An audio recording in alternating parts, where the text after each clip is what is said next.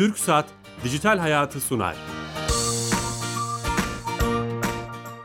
Herkese merhaba, ben Bilal Eren. Teknoloji, internet ve sosyal medyanın daha geniş anlamda dijitalleşmenin hayatlarımıza etkilerini konuştuğumuz programımıza hoş geldiniz. Her cuma saat 15.30'da TRT İstanbul Radyosu Harbiye'den sizlerle beraberiz.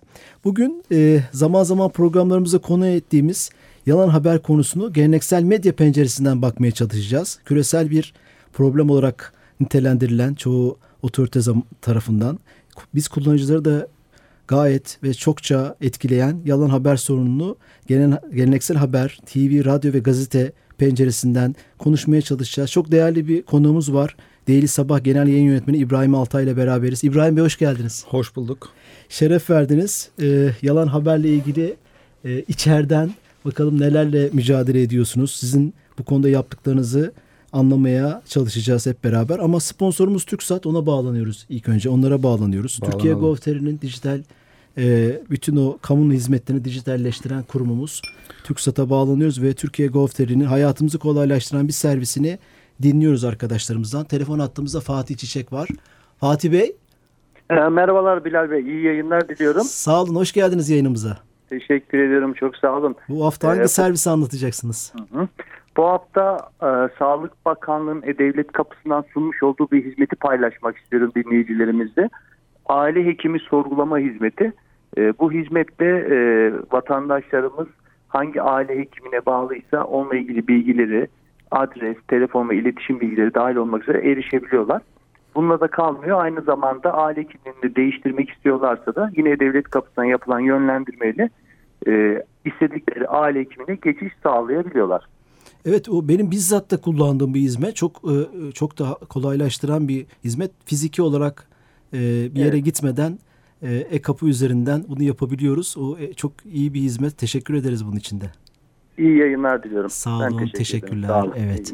TürkStat'a da bağlandık ve hayatımızı kolaylaştıran bir hizmeti bu, bu haftalık dinlemiş olduk. Olması Tek, gerektiği gibi kısa ve öz. Kısa ve öz evet. Doğru bu kısa ve özü konuşmamız lazım. Ee, Değerli Sabah Genel Yayın Yönetmeni İbrahim Altay ile beraberiz. Yeni katılan dinleyicilerimiz vardır. Siz de bu tanıma katılıyor musunuz? Ha, yalan haber sorunu, yalan sahte bilgi sorunu küreselleşen bir hal mi aldı? Tabii önce şunu belirtmem lazım. Ben programınızın sıkı bir takipçisiyim. Evet, Şimdi bugün burada olduğum için programınızı dinleyemiyorum. Harika tamam Bundan da üzüntü duyuyorum. Şeref verdiniz. Estağfurullah. Tabii ki bunun çok ciddi bir sorun olduğunu biliyoruz. Yapılan hem yerel araştırmalar hem uluslararası araştırmalar bunun günümüzde giderek yaygınlaştığını gösteriyor. Hatta e, bu sözcüklerimize filan giren kelimelere baktığımızda mesela post-truth diyoruz. Gerçeklik sonrası dönemde yaşıyoruz diyoruz. Ve bunun sebeplerinden birisi de günümüzde genel anlamda bilginin ve tabii bunun içerisinde de haberlerin güvenilirliğinin azalması var. Hı hı. İnsanlarla zaman zaman araştırmalar yapıyorlar ve e, Türkiye'de de yapılan araştırmalarda insanlara soruyorlar. Bu hafta ta hiç yalan haberle karşılaştığınızı düşünüyor musunuz? Türkiye'de hemen her hafta bir yalan haberle karşılaştığını düşünen insanların oranı yüzde elliden fazla. Çok yüksek. Epey yüksek. Tabi bu yalan haberle karşılaştıkları anlamına gelmiyor. Tabi oradaki kriteri iyi belirtmemiz lazım. İnsanlar en az bir yalan haberle karşılaştıklarını düşünüyorlar. düşünüyorlar. Burada bu algıyla ilgili bir şey, bir algısal gerçeklik var.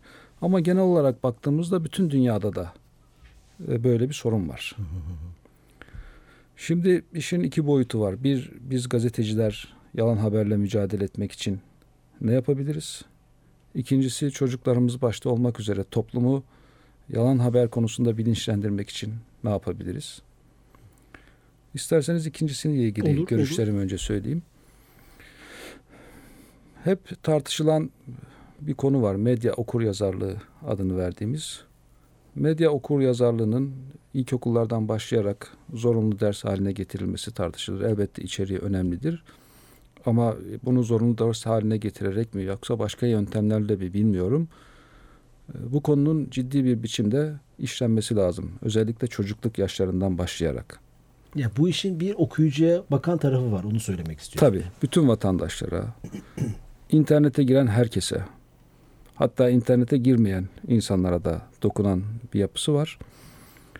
Bir haberle karşılaştıklarında şüpheci olmalarını öğretmek zorundayız bütün insanlara. Biz gazeteciler olarak ne yapıyoruz? Karşılaştığımız her şeyle ilgili şüpheci davranıyoruz.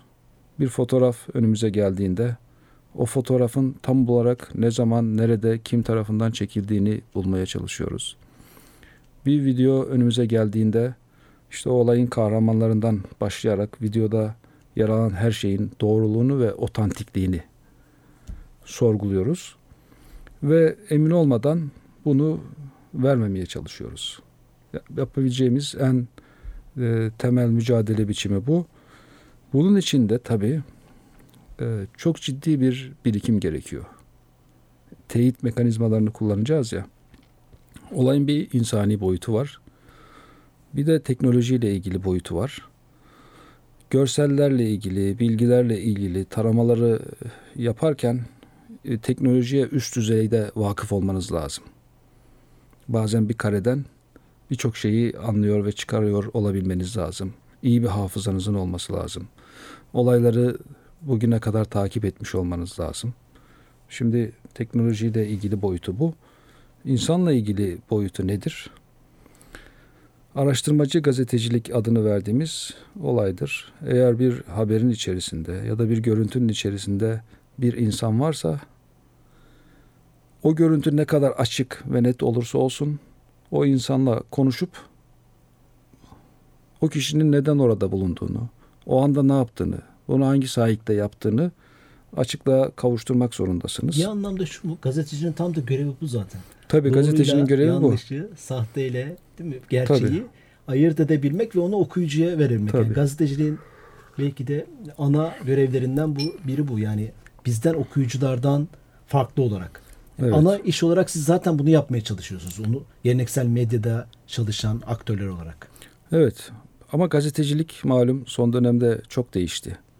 Şimdi eskiden sadece gazetelerin, basılı gazetelerin olduğu zamanda işte sadece televizyonun olduğu zamanda gazeteci genellikle haberleştirdiği olayın şahitlerinden birisiydi. Yani bir yere giderdiniz, o konunun taraflarıyla görüşürdünüz, onu haberleştirirdiniz ve özel bir haber yapardınız. Olayın içine girerdiniz. mi? Tabii. Haberi yapmak dediğimiz şey vardı. Fakat şimdi haberi gazeteci genel anlamda haberi yapan olmaktan çıktı. Ne oldu? Derleyen konumuna düştü. Çünkü haber dışarıda yapılıyor. İşte mikrobloglarda, sosyal medya adını verdiğimiz yerlerde çok çeşitli vasıtalar kullanılarak insanlar gördükleri her şeyi veya bazen görmediklerini de bazen işte uydurduklarını da paylaşıyorlar Dijitale döküyorlar. döküyorlar. Ve biz şimdi gazetelerde eskiden bugünlerde şöyle bir e, konu önem kazanıyor. Bununla alakalı bir araştırma yapalım. Ya da şu mesele hakkında toplumu aydınlatmaya çalışalım filan derken şimdi bakıyorum yazı işlerinde neler konuşuluyor diye. Genellikle duydunuz mu şu şöyle bir şey paylaşmış, şurada şöyle bir şey olmuş gibi e, konuşmalar daha da ağırlık kazanmaya başladı. Aktarılan kişi konuşuluyor Tabii. daha çok. Bir de bu trajik bir şekilde son dönemde yükseldi. Şimdi ben mesela Dünya Yayıncılar Birliği'nin üyesiyim. Vanifra diye bir kuruluş gazete yayıncıları birliği. Hatırlarım bundan 8-9 yıl önce editörler toplantıları yapılırdı. Orada katılırdık. Bizde çeşitli konular tartışılırdı. Mesela Guardian, New York Times gibi gazetelerin baş editörleri, genel yayın yönetmenleri gelip bu toplantılarda artık bizim içeriğimizi yüzde ikisini sosyal medyada paylaşılan şeyler, olaylar vesaireler oluşturmaya başladı. Bu gazetecilik açısından ne kadar acıklı bir durum falan diye Tartışmaya başlamışlar. yakınırlardı. Yani yüzde bir buçuk iki olduğunda bundan yakınmaya başlamıştık. Biz hepimiz başlamıştık. Çünkü gazetecilik faaliyetinin niteliğinin değiştiğini gösteren bir şeydi. Şimdi yüzde bir iki filan çok masum rakamlar. Belki tersine döndü olay. Neredeyse tersine döndü. %98'i Yani ajanslarla birlikte değerlendirdiğimizde bunun bir doğurduğu bir sonuç var. İşte bu doğurduğu Bu sonuç yalan haberi mi tetikliyor? Yani yalan haberin çoğalmasını mı tetikliyor? Dolayısıyla f- e, şimdi hesap veridirlik dediğimiz şey azaldığı zaman e, yalan haber kendisine daha kolay bir yayılma alanı buluyor. Yani biraz baştan isterseniz anlatalım hafif. Tamam. Şimdi eskiden büyük medya kuruluşlarımız vardı bizim. Bunlar sütten çıkmış ak kaşık değillerdi. Elbette hepsinin bir takım politik motivasyonları vardı. Eksik haberler, yanlış, manipülatif haberler, asparagas haberler Yalan buralarda da haber o zaman da mı vardı? Hep vardı. Hep vardı. Ama kaynaklar sınırlıydı. Ve neticede bir hesap ve toplum nezdinde bir bunların varlıklarını sürdürebilmeleri için iyi kötü etik kodlar ve denetleme mekanizmaları da vardı. Kontrol sistemleri vesaire. Yani mesela öyle bir şey olurdu ki az da olsa bir toplumsal grubu hede- hedef alan hakaretamiz bir şey yaptığınızda bir daha televizyona çıkamayabilirdiniz. En azından uzun süre çıkamayabilirdiniz. Böyle mekanizmalar vardı. Şimdi ulaşım, iletişim ve bilişim alanlarında yaşanan dönüşüm, sürtünmeyi hemen hemen sıfıra indirince eskiden olduğu gibi özel medya kuruluşlarının önemi azaldı. O büyük devasa şirketlerin. Kimsenin özel olmadığı bir döneme girdik. Herkesin gazeteci olduğu moda tabirle söylüyorum. Bir döneme girdik. Elbette bu gazetecilik faaliyetinin niteliğinin de değişmesiyle birlikte ortama herkes her türlü bilgiyi, görüşü empoze edebilir, onu bastırabilir hale gelince bundan sadece iyi insanlar yararlanmıyor. Kötü insanlar da yararlanıyor. Eğlenmek için trollük dediğimiz bir şey var. Troller de yararlanıyor. Terör organizasyonları da yararlanıyor. Yani amaç insanların bilgi alma ihtiyacını karşılamak olmaktan çıkabiliyor çoğunlukla. Bu da buranın da doğurduğu şey. Ee, Bir anarşik Kaos bir ortamı. durum var, bir kaos ortamı. Yalan haberinde yaygınlaşmasına kolaylıkla zemin hazırlıyor. Şimdi olayın tabii iki boyutu var. Birinci boyutu şu. e, Gerçek ayakkabılarını giyene kadar yalan dünyayı dolaşır derler. Güzel. bir sözlerden birisi budur. Fakat bir diğer boyutu var. Gerçeklerin eninde sonunda ortaya, Ortaya çıkma çıkmak gibi güzel bir özelliği de vardır. Fakat bu zaman aldığı için bir tahribata yol açıyor. İkincisi küresel düzeyde bir çatışma söz konusu. Ulusal hukuklarla uluslararası şirketlerin kuralları, bir başka deyişle hukukları arasında yaşanan çatışmadan dolayı denetlenebilirlik sorunu ortaya çıkıyor. Denetlenebilirlik derken tabii bu denetlemenin de yapılabilecek, alınabilecek tedbirlerin kolaylıkla otoriterlik eleştirilerine muhatap olmasının da e, böyle önü çok açık. Alacağınız herhangi bir tedbirde diktatörlüğe mi gidiyoruz filan şeklinde tepkiler gelir. Fakat şurası çok açık. Yani şu net yapılması gereken bir şey var. Yani Amerikan filmlerinde izleriz ya eskiden. Şimdi bütün Amerikan filmlerinde belli başlı mekanlar vardır. Bir tane kilise vardır, bir tane okul vardır, bir tane pub, meyhane vardır. Orada bir meydan vardır. İşte düello yapmak isteyenler orada kavgalar olur, topraklar vardır filan. İnterneti böyle bir ortama benzetirsek şerif yok henüz gelmedi. Eninde sonunda o kasabaya bir tane şerif gelir. Ve o şerif orada istikrarı ve nizamı sağlar. Bu da küresel anlamda özellikle bu yeni teknolojilerin kullanılmasıyla ilgili bir haklar ve sorumluluklar bildirgesinin hazırlanmasını zorunlu kılıyor. Yani bunun yaş- yaşayacağımız tahribatlar işte toplumsal sorunlar en üst düzeylerde Amerikan seçimlerinden tutun da nerelere kadar gördüğümüz bu dezenformasyon ve manipülasyon ağları en sonunda tahammül edilemez bir noktaya gelecek ve bunu bir küresel anlamda bir bilinç, bir sorumluluk e, yükselecek. Yani yalan haberle kurumsal bir savaş olacak. tırnak O- içinde. olmak zorunda. Singapur'da geçenlerde programımızda da konuşmuştuk. Singapur devleti dünyada ilk defa yalan haberle mücadele ile ilgili bir genel müdürlük, bir kamu kurumu kuruyor. Evet. E, e, ve çalışmaya başladı. 3-4 ay oldu. Takip etmeye de çalışıyorum. Mesela ilk hani devletler nezdinde veya daha üst me- mercilerde atıyorum Birleşmiş Milletler nezdinde veya başka uluslararası örgütlerde böyle kurumlar mı ortaya çıkacak? Yani bunun çare olacağını mı düşünüyorsunuz? Ee, Sivil toplum kuruluşları, sivil toplum alanında zaten böyle çalışmalar başladı. İşte mesela günün yalanları diye Haber doğrulama kurumları, Kurumları STK'ları var. var. Dünyada da. te- teyit mekanizmalarını çalıştıran kurumlar var. Kimi zaman bunlar bile işte bir başka siyasi organizasyonun bir parçası haline gelebiliyor ama oradaki bir ihtiyacı karşılamak üzere, oradaki boşluğu doldurmak üzere kurulduklarını söyleyebiliriz. Fakat benim kanaatim Bu bu çözüm olacak mı? Peki, bu olur mu? tek başına bir çözüm değil. Çünkü bir toplumda bir kültürü değiştirmeden, o yapıyı bütünüyle değiştirmeden yalan haberle mücadele etmek zannedildiği kadar kolay değil.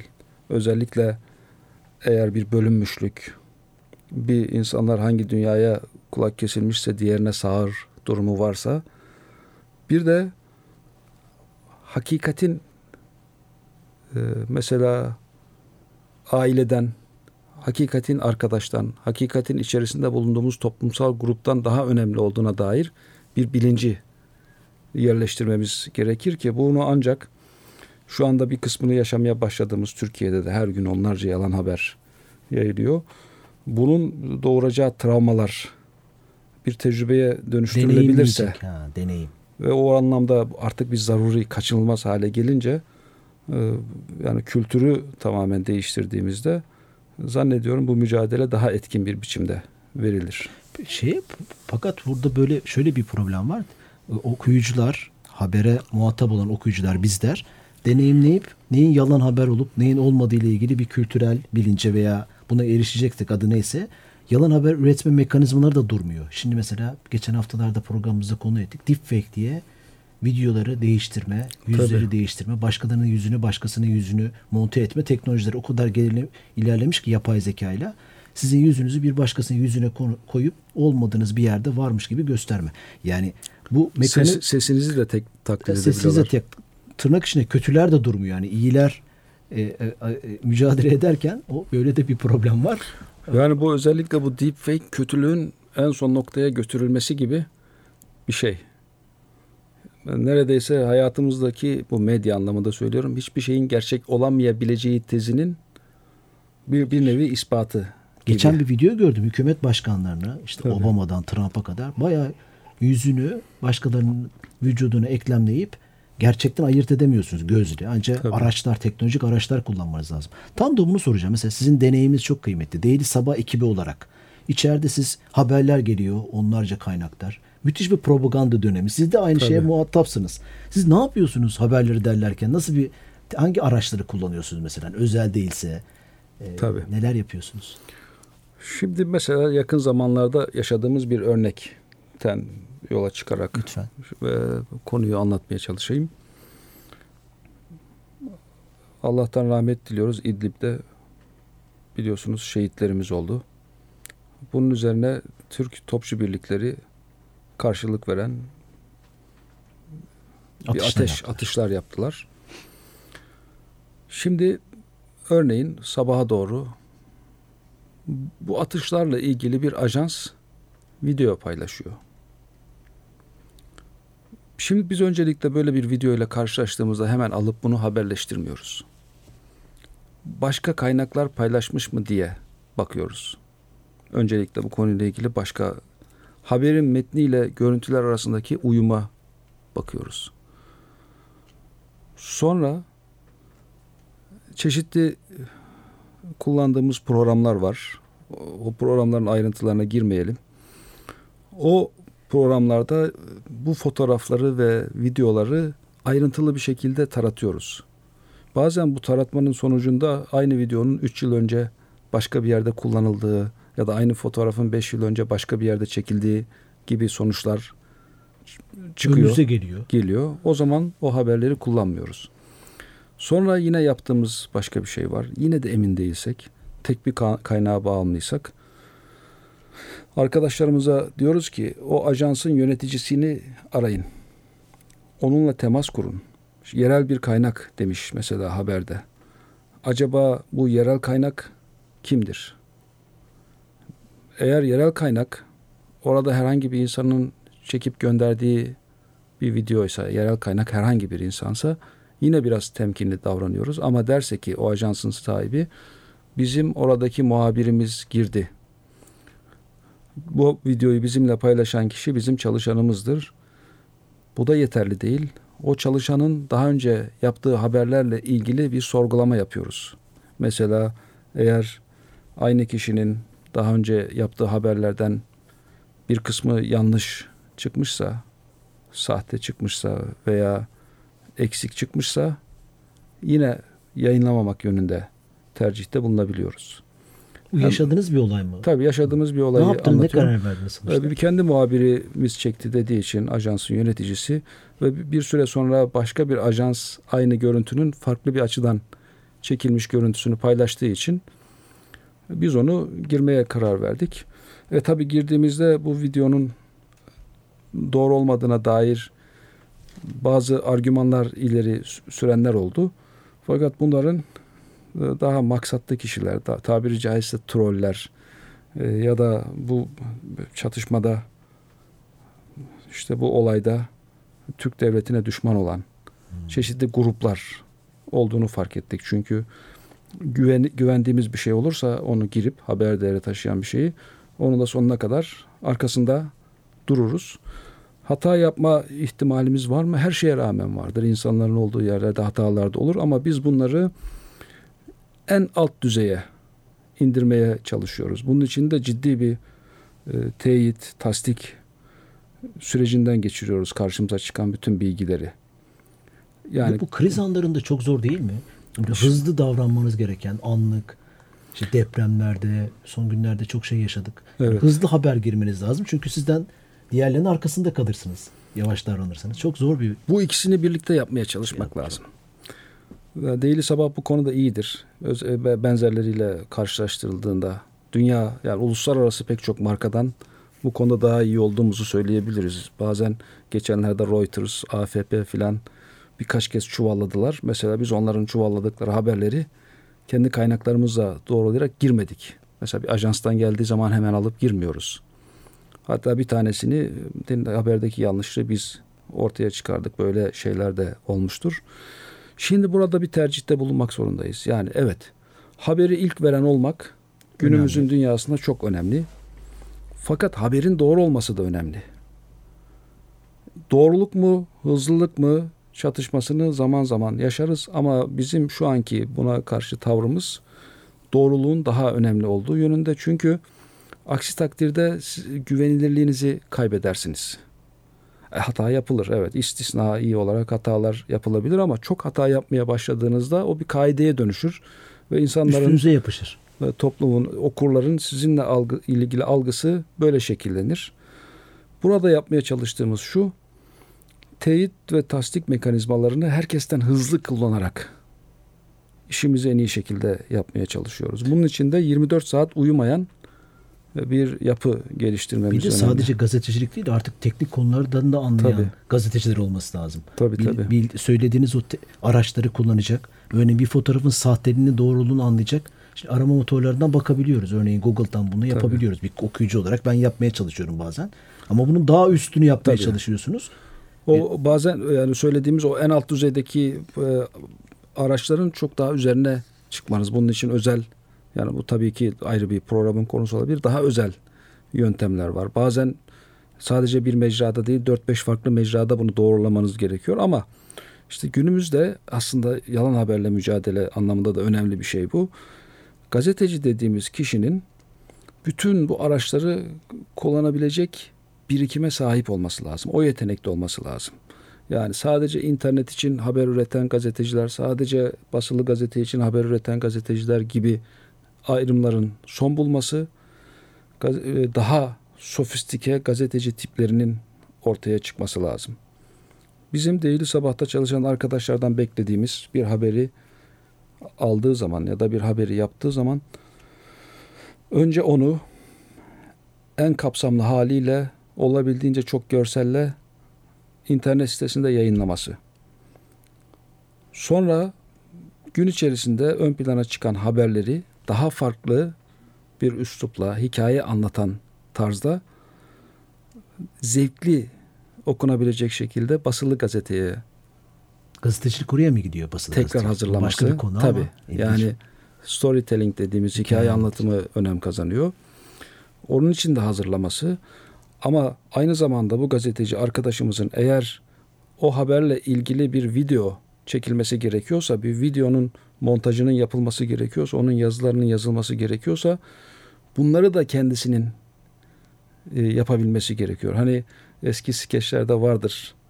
Tam teşekküllü Ne şey gazeteci. istiyorsunuz. filan gibi e, günümüz dünyasında hem medya kuruluşlarının, ana akım medya kuruluşlarının hem de gazetecilerin hayatta kalabilmesi için ve mesleklerini başarıyla yapabilmeleri için bu tarz donanımlara sahip olmaları artık zorunlu hale gelmiştir.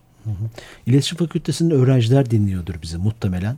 E, e, dinleyenler de varsa o zaman İletişim Fakültesi'nde okuyan bir öğrencinin nelere e, sahip olması, nelere hangi yetenekler üzerine çalışması gerektiğini de bir yandan da söylemiş oldunuz.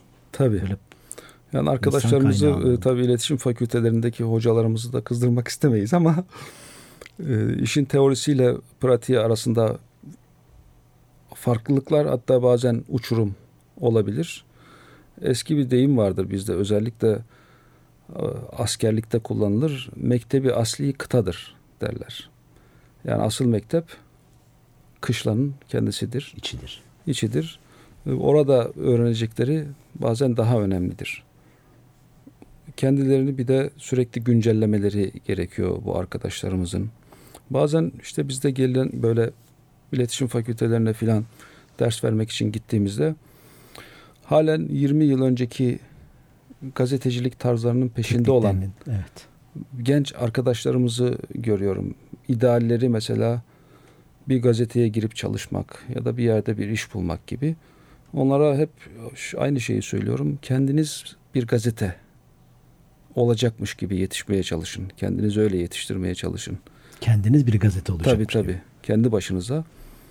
Ee, Çünkü diğer şey hayal, diğer ideal artık günümüzün dünyasında çok gerilerde kaldı. Evet, e, Değerli Sabah Genel Yayın Yönetmeni gazeteci İbrahim Altay ile beraberiz. Son bir buçuk dakika bir şey soracağım. Şöyle bir tartışma da var. İnternet ve sosyal medya, internet teknolojileri yani bu yalan haberle ilgili o kadar şikayet olacak ki geçmişe doğru özleme olacak ve e, geleneksel medya tekrar eski günlerine dönecek gibi bir tartışma da var. Bilmiyorum öyle bir şey görüyor musunuz, hissediyor musunuz? Yani bizim e, mesleğimizin bitmeyen tartışmaları olur. Çeşitli dönemlere damga vuran tartışmaları. Yani güvenilirlik azaldı ana akım geleneksel medyaya fakat bu öyle devam etmeyecek. Çünkü Evet. en az yalan haberin olduğu geleneksel medyadır. Tartışmaları devam ediyor o yüzden. Tabii biz bu tartışmaları hep yaparız. Bazı arkadaşlarımız der ki artık kağıt bitti. Diğer bazıları der ki hayır kağıt bitmedi. Zaten kağıt bir vasıtaydı. Önemli olan o değildi der. Tabii şöyle bakmak lazım. Medya kuruluşları da aslında bir organizmadır. Yani bir insan gibidirler. Alışkanlıkları vardır. e, Zevkleri vardır, beğenileri vardır. Beğenilmek isterler, reyting peşinde koşarlar filan. Onlar da onları etkileyen pek çok unsur vardır. E, Bu unsurlar zaman içerisinde değişerek onları belli bir istikamete doğru sürükler fakat tam olarak nereye doğru gittiğimize dair bir kehanette bulunmak da zor. Yani ben hep arkadaşlara derslerde derim gazeteci kehanette bulunmamalıdır. O yüzden müsaade ederseniz bu konudan Tam böylece kehanette bulunmuyoruz, bilmiyoruz diyoruz. Bu da Evet. kıymetli. Çok teşekkür ederiz, şeref verdiniz. ben teşekkür ederim. Daily Sabah Genel Yayın Yönetmeni İbrahim Altay ile beraberdik gazeteci ve kürese- küreselleşen yalan haber sorununu, rolünü, medyanın rolünü konuşmaya çalıştık. Haftaya yeni konu ve konuklarla beraber olacağız. Bu programımızın kayıtlarını pazartesi itibaren podcast olarak da çeşitli mecralarda bulabilirsiniz. İyi hafta sonları, hoşçakalın. Dijital hayatı sundu.